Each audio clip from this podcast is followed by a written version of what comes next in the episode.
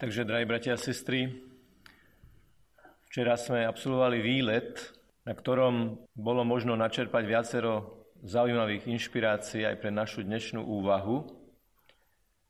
Keď e, nám pani sprievodkyňa povedala, že ideme do školy, kde učil Peter Jilemnický, učiteľ, spisovateľ, komunista, ktorý vystúpil z cirkvi, tak ma to zaujalo, pretože ja som vlastne čas svojich mladých rokov strávil na zet dé eš Petra Jilemnického v Bratislave, kde bola aj jeho busta a pamätná tabula, ale na tej pamätnej tabuli nebolo napísané to, čo je napísané na tej pamätnej tabuli v Maninskej tiesňave, a síce úryvok z jeho diela Kompas v nás.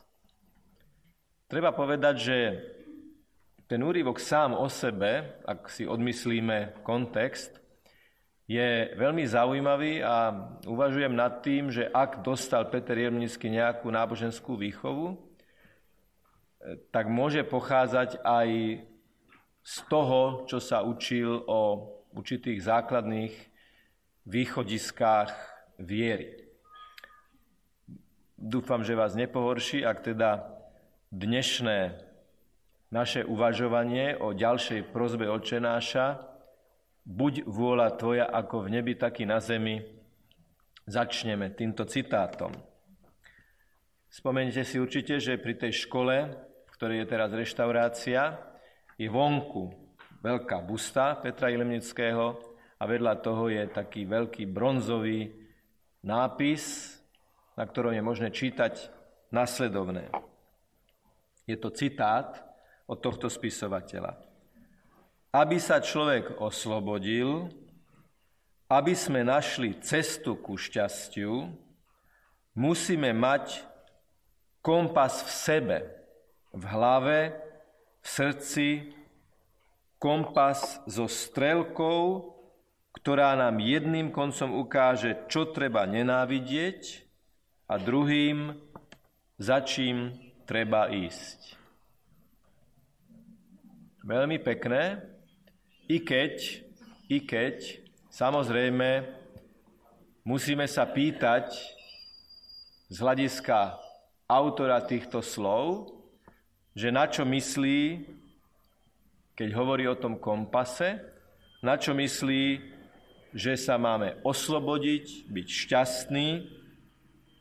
A čo myslí tým, že tá strelka nám má ukazovať, čo máme nenávidieť a za čím treba ísť. Lebo ak by tie východiská boli východiská triedného boja, ak by to šťastie malo byť čiste len pozemské šťastie, ak by to oslobodenie, oslobodenie malo byť oslobodenie od tzv. Náboženských predsudkov, ako to v dobe, keď tento román vznikal, rezonovalo v spoločnosti, pretože už to bola, alebo mohla byť istá fáza, keď sa ateizmus etabloval, tak tento budúci ataše, kultúrny ataše v Moskve to myslel ako.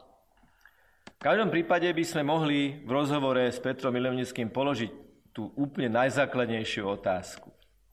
Ak má byť kompas v nás, ktorý nám ukáže, kadiaľ máme a kadiaľ nemáme ísť, tak kde sa ten kompas zoberie? Kto ho do nás vloží? Kto mu nastaví tú strelku? Jej správny smer? Kto určí, čo je hodné nenávisti a čo je hodné nasledovania? To je tá zásadná otázka, ktorú keby sme položili, tak by z toho mohla byť zaujímavá debata. Pretože povedať, že my sami si máme tento kompas vytvoriť, je veľmi krehké, pretože ako my sami, ako sme už o tom včera uvažovali v súvislosti s tým tvrdením, že niekto sám seba za vlastný vrkoč vyťahne z močiara, alebo že ten, kto je na lade, chce zachrániť druhú osobu, ktorá je na lade, to nejde. Ten kompas, ak má ukazovať ten správny smer nám, ľuďom, ktorí ten kompas potrebujeme, nie my sami si ho môžeme vygenerovať. Pretože zase by sme zostali uzavretí sami v sebe. My potrebujeme niečo, čo je nad nami, nezávislé od nás a čo nás miluje. A kto nás miluje? No a my teraz vlastne chceme hovoriť o tom kompase v nás, ktorý sme dostali od Boha a ktorý je naozaj veľkým darom.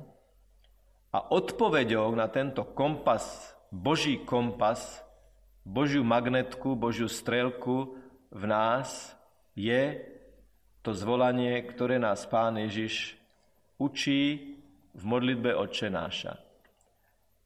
Zase to musíme chápať v kontinuite s tým, že Boha oslovujeme ako Otca, ako nášho Otca, ako Otca na nebesiach, ako Otca, ktorého meno sa má posvetiť, ako Otca, ktorého kráľovstvo má prísť.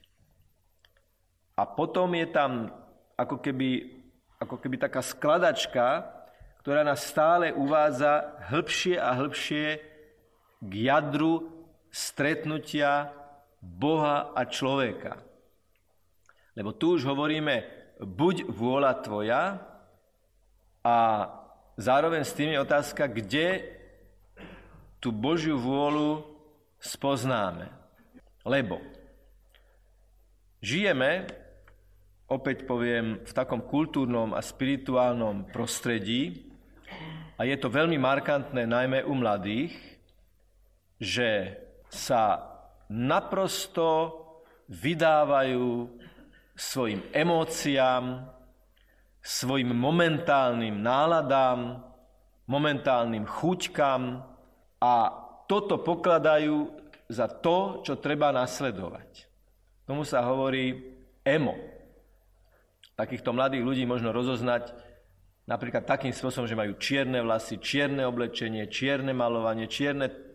To sú mladí ľudia, ktorí sú celkom tomuto oddaní a to, čo prežívajú, a samozrejme, že to prežívanie sa stále snažia, snažia sledovať a sú vydaní tomuto na pospas, tam hovoriť o nejakej línii, o nejakej vôli, o nejakom kompase, o nejakom správnom a nesprávnom smere by bolo pri takýchto mladých ľuďoch niečo, čo by sa im zdalo byť veľmi vzdialené. Ale e, samozrejme, že s nimi o týchto veciach treba hovoriť, pretože principiálne v nich je tiež veľká dávka hľadania nejakej osobnej cesty, nejakého osobného smerovania. Je paradoxné, že tí, ktorí nám podsúvajú, napríklad aj cez médiá, tú logiku individuálnej vôle, vôle jednotlivca, slobody jednotlivca, ktorý sa má oslobodiť od všetkých vonkajších väzieb, ktoré by ho zväzovali a obmedzovali. Práve tí, ktorí toto podsúvajú, sú tí, ktorí chcú ovládať človeka. Najprv chcú uvoľniť z vonkajších väzieb, alebo z väzieb svedomia, alebo z väzieb vzťahu k Bohu, alebo nejakého vyššieho princípu. Pracujú s tou tézou, že maj ty svoju pravdu, každý má svoju pravdu, každý má svoj názor, maj svoj názor, buď sám sebou, ale takto zvyklanému človeku potom veľmi ľahko podsunú to, čo si ani neuvedomujú, že zase je to len niekto, kto ich ujarmuje, že to, čo sa javí byť slobodou, to, čo sa javí byť cestou bez kompasu, a ja budem sám sebe tým kompasom, tak je to vlastne len nová forma otroctva. Koniec koncov, úplne prvé pokušenie proti Božej vôli, proti tomu buď vôľa tvoja, bolo o tom, že pri tom tajomnom stretnutí prvých ľudí, našich prarodičov, Adama a Evy, im pokušiteľ hovorí, ale Boh, buďte vy ako Boh. Buďte vy sebe zákonodárcami. Buďte vy sebe tými, ktorí si budete nastavovať kritériá. Boh vám zakázal jesť zo zakázaného ovocia. A tak sa stalo, že to ovocie na pohľad pekné a chutné, napriek Božiemu príkazu a Božiemu zákazu ho nahrízli. To je úplne prvé pokušenie v dejinách ľudskej civilizácie. Je, budete ako Boh. Budete sami sebe kompasom. Vy sami nastavíte magnetické polia. Vy sami si nastavte, kam tá strelka má smerovať. Čo milovať, čo nasledovať a čo nenávidieť. A čo bolo dôsledkom prvého pokušenia a prvého pádu proti Božej vôli? Porušenia, prvé porušenie Božej vôle, ktoré vlastne nazývame prvotným hriechom, ktorý je v každom jednom z nás a potom je krstom zmývaný. Čo je dôsledkom? Trojnásobné narušenie harmónie. Harmónia medzi človekom a Bohom. Adam, kde si, volá Boh. A volá doteraz. Človeče, kde si, ľudia, kde ste? Narušenie harmónie medzi človekom a človekom, Adamom a Evou. Dochádza medzi nimi k napätiu, že pri prijímaní zodpovednosti za to, čo sa stalo, sa vlastne stávajú proti sebe. No a samozrejme, narušenie harmónie v človeku samotnom, v ňom. Zbadali, že sú nahí, to je vlastne o tom, že dochádza k narušeniu tej pôvodnej, Bohom chcenej a Bohom stvorenej rovnováhy medzi telom a dušou človeka. Že, že, že človek sám v sebe zneistie, lebo keď porušíme Boží zákaz, keď porušíme prvé Božie prikázanie nedotýkať sa zakázaného ovocia, tak celkom pochopiteľne, čím viac sa vzdialujeme od Boha, tým viac to, čo Boh stvoril a to, čo Boh udržuje v harmonii, sa stáva čím ďalej, tým viac rozladené a disharmonické. Ak sa pýtate, prečo sú aj v dnešnej dobe také turbulentné historické situácie, v veľkej miere možno odpovedať, pretože ľudstvo sa vzdialilo od Boha. Opäť zopakujem starého Karamazova, ktorý hovorí, ak Boh nie je, všetko je dovolené. Ježišovi poslucháči poznali veľmi dobre dejiny spásy. Poznali veľmi dobre starozákonné texty. Ježiš, keď im niečo hovorí, tak vždy oni to vedia kontextualizovať, vedia to vložiť do nejakého širšieho rámca, vedia to pochopiť v určitých súvislostiach. A preto, keď Ježiš hovorí, buď vôľa tvoja, oni sa ho pýtajú, ako sa máme modliť. A on ich učí hovoriť Bohu, buď vôľa tvoja. Učí ich to hovoriť a učí ich to žiť. Keby sme sa spýtali, že kedy boli praktické cvičenia, tak povediac, k tejto inštrukcii modliť sa, buď vôľa tvoja, tak to bolo vždy vtedy, keď Ježiš hovoril o plnení Božej vôle a sám veľmi dramatickým spôsobom v Getsemanskej záhrade, a máme to zachytené, je to v evanjeliách, sa potí krvou a hovorí, Oče, nie je moja vôľa, ale tvoja vôľa nech sa stane. Ak môžeš, vezmi odo mňa tento kalich. Ježiš stojí na úpetí Golgoty. Je na prahu najväčšieho utrpenia, ktoré je bezprostredne pred ním a v tomto zápase robí satisfakciu za to prvotné nesplnenie Božej vôle. Exegeti upozorňujú na to, že napríklad odohráva sa to v záhradách. Prvá neposlušnosť v záhrade Eden, druhá poslušnosť, ktorá je protiváhou tejto neposlušnosti, ktorej protagonistom je druhý Adam, Ježiš Kristus, sa tiež odohráva v záhrade Getsemany. A Ježiš sa stáva ovocím toho stromu kríža. Už nie zakázané ovocie, ale vykupiteľ Ježiš Kristus, ktorý ako druhý Adam ako keby zhrnul tú veľkú vlastnú osobnú satisfakciu za to, čo urobil prvý Adam, hovorí nie moja, ale tvoja vôľa nech sa stane.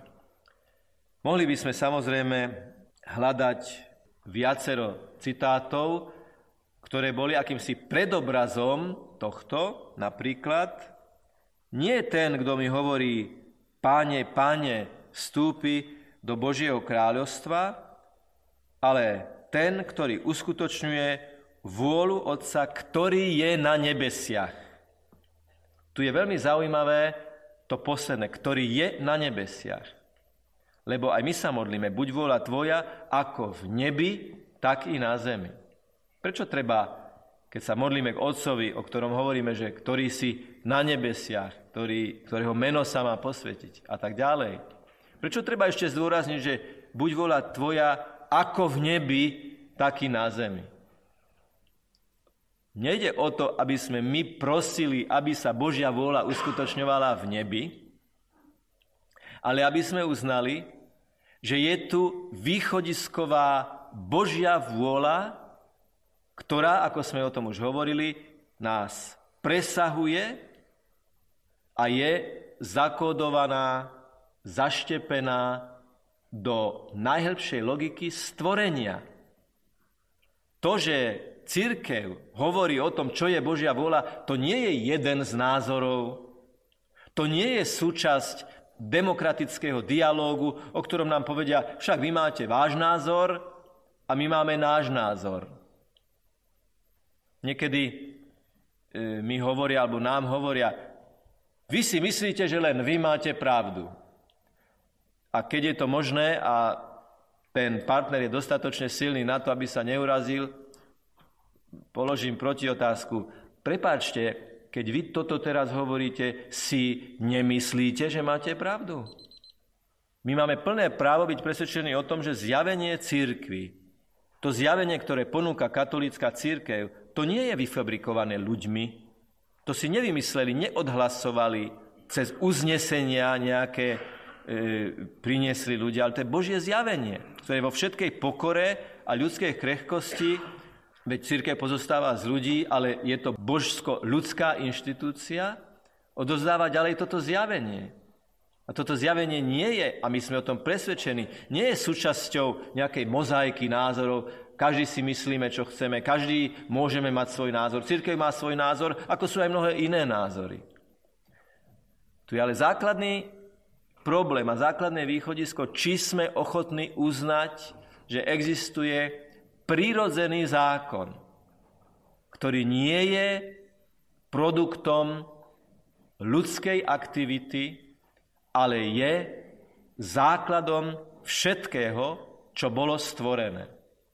Je to v základoch existencie.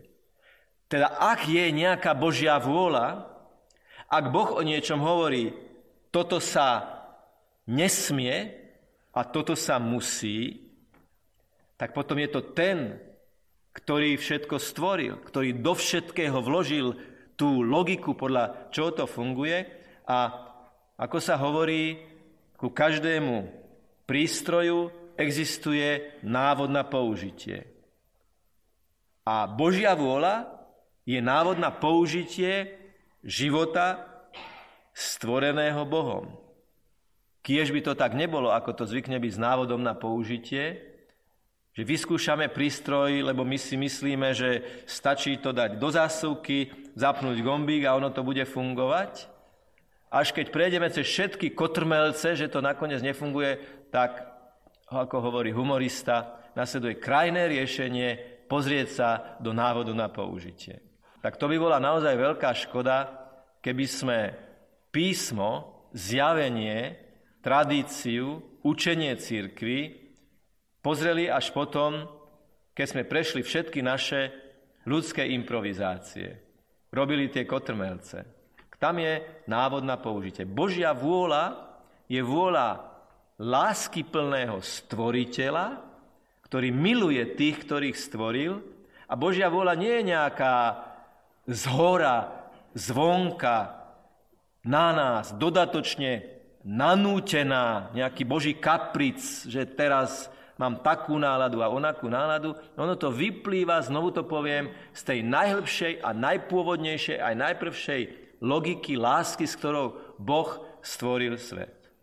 A skutočne si to môžeme všimať aj okolo seba, že tam, kde sa civilizácia vzdiali od základných hodnôt daných Bohom, tam to nemôže fungovať. Pretože to jednoducho ide proti základnej vnútornej konštrukcii toho, ako bol svet vybudovaný a ako bola ľudská civilizácia nastavená. A preto Pán nalieha, nie je ten, kto mi hovorí ústami, pane, pane, ale ten, kto plní vôľu môjho Otca, ktorý je na nebesiach a plní túto vôľu ako vôľu toho Otca, ktorý je na nebesiach a ktorého vôľa je východisková a zásadná a základná. Ďalej čítame u svätého Pavla v momente jeho konverzie. A to je veľmi príznačné. Pane, čo chceš, aby som robil? Svätý Pavol v momente svojej konverzie sa pýta, aká je Božia vôľa v jeho živote. Sa to personalizuje. A nie náhodou je to práve moment konverzie. Pretože keď sa pýtame na Božiu vôľu v našom každodennom živote, je to vždy naša malá konverzia, teda obrátenie od našej predstavy k Božej predstave, ktorú vyznávame a uznávame ako tú najlepšiu pre nás. Mimochodom, je veľmi dôležité Bohu v modlitbe povedať to, čo si od Neho žiadame. A samozrejme nemôžeme si pritom nepredstavovať aj, že ako by sme to my videli ako najlepšie. Prosíme o mnohé veci, prosíme konkrétne, prosíme aj samozrejme so zapojením fantázie, ale predstavte si, že všetko toto v istom zmysle slova spochybníme a podriadíme Bohu, keď po všetkých našich modlitbách povieme buď vôľa tvoja. Nech je to tak, Pane, ako to ty chceš. Pane, čo chceš, aby som robil? Buď vôľa tvoja. Najväčším pohoršením, ktoré pochádza z cirkvi, je, keď niekto vidí, že kresťan niečo vyznáva, ale jeho konanie je v úplnom protiklade, že v kostole spíname, spájame ruky do modlitby, čo je veľmi dobré, ale tie ruky nekonajú dobro, potom keď z toho kostola vyjdeme do tej drobnokresby každodenného života. Naše ústa, náš jazyk na omši spieva Bohu, vyznáva Boha, velebí Boha, prijíma Eucharistiu. Ale čo ten jazyk produkuje, keď z toho kostola vyjdeme a možno už priamo pred kostolom? Je vôľa Božia prítomná v mojich slovách, skutkoch, rozhodnutiach, vzťahoch? Je to stála otázka pre tú strelku, pre tú strelku. Idem tým smerom, ako mi ukazuje ten Boží kompas, tá Božia vôľa. Až som sa trošku zachvel včera, keď som v tom symbolickom cintoríne čítal, iste ste si to aj vyvšimli, je tam viacero nápisov, ktoré pripomínajú smrť horolezcov. Pod jednou touto tabulou v tej Maninskej tiesňave, v tom symbolickom cintoríne som si prečítal túto vetu. Teda je tam meno a priezvisko toho horolezca a pod tým je takýto nápis, ktorý napísali jeho priatelia, kolegovia, spolupracovníci. V každom z nás zostal kúsok teba. A chceme, aby ten kúsok z nás, ktorý zostáva v druhých ľuďoch, aj po našej smrti, samozrejme, aby to bolo dobré, aby to, čo z nás zostane v druhých, tak to sami zvládnuť nemôžeme. Vždy to musíme zvládnuť s tým, ktorého vôľa je plná lásky, ktorého vôľa je pre nás to najlepšie, aj keď sa nám to nezdá. Prečítať si takýto nápis na tabuli pripomínajúcej smrť človeka mi pripadlo až také naliehavé, že áno, prežívame tento život, ale tento život skončí. Tento život je, ako to čítame, ľudský život je ako hviezda, ktorá zažiari a zhasne. A veľmi sa sústredíme na to, že zhasne ako na symbol pominuteľnosti ľudského života. Ale rovnako by sme sa mali sústrediť aj na to slovo zažiari. Lebo čo vyžiaríme zo seba? Z našich slov, z našich skutkov, z našich rozhodnutí, z našich vzťahov. Čo z nás zostane v tých druhých? Ten kúsok z teba, kúsok zo mňa, ktorý zostane v tých, ktorí ma prežijú, bude čo? Pomôž nám, Pane, plniť Tvoju vôľu v každodennom živote, v každej sekunde, v každej minúte. Pomôž nám túžiť, vidieť ten kompas, smerovať vždy na Teba. Pomôž nám aj v tých najťažších chvíľach si spomenúť na otázku, Pane, čo Ty chceš, aby som robil? Lebo Ty žiješ a kráľuješ na veky vekov.